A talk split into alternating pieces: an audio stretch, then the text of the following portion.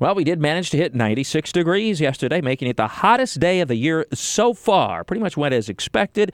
Then the scattered afternoon storms developed, which for a while did become fairly numerous, but boy, rainfall amounts ranged widely. Some areas next to nothing.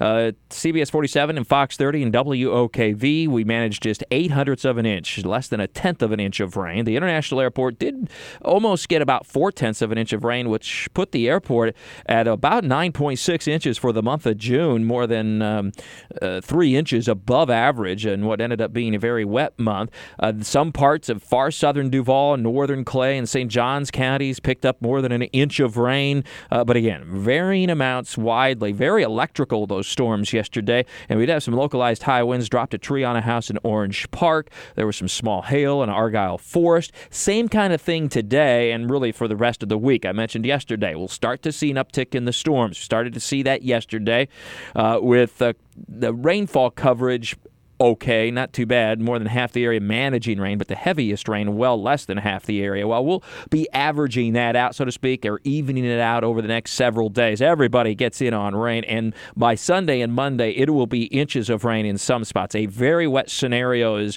unfolding here for late in the week into the weekend. Unfortunately, this is going to be your 4th of July weekend, obviously. Uh, it's going to be marred by rain. It will rain. It's just a matter of timing it out. And given the situation setting up, an upper level low pressure nearby. So we'll have a cool air aloft and a very tropical air mass where we walk around at the surface. It means that we could even have showers and storms be outside of the peak heating uh, part of the day, which we're used to in the afternoon and evening. We may have some overnight and even morning showers and thunderstorms at times.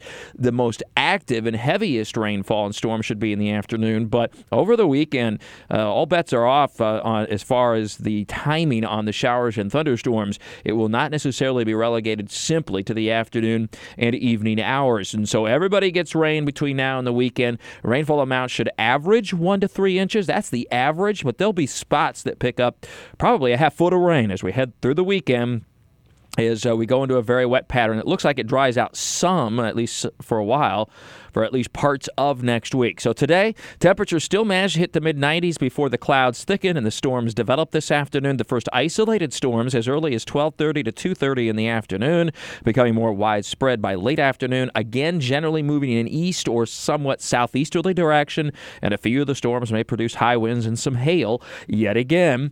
And then uh, during the day tomorrow and through Friday, we just continue to see an uptick in those storms each and every day, leading right up to Independence Day on the 4th of July. With any luck, the fireworks displays in the evening, the showers and thunderstorms will take a break. In the tropics, there's good news here. No areas of concern as we enter now the second month of the hurricane season.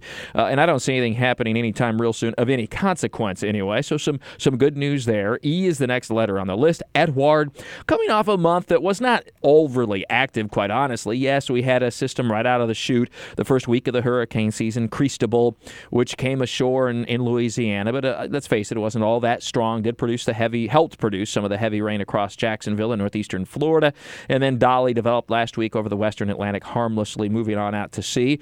Uh, so now we change the calendars to July. Let's take a look at our July averages and what, of course, is typically one of the hottest months of the year in Jacksonville. The average low and high temperatures 72 and 91 today, 73 and 92 by the end of the month. So yeah, it actually averages a little hotter over the next four weeks. We average 6.55 inches of rain. The second month of our wet season, it's typically pretty wet, of course, with thunderstorms just about each and every day somewhere in the area.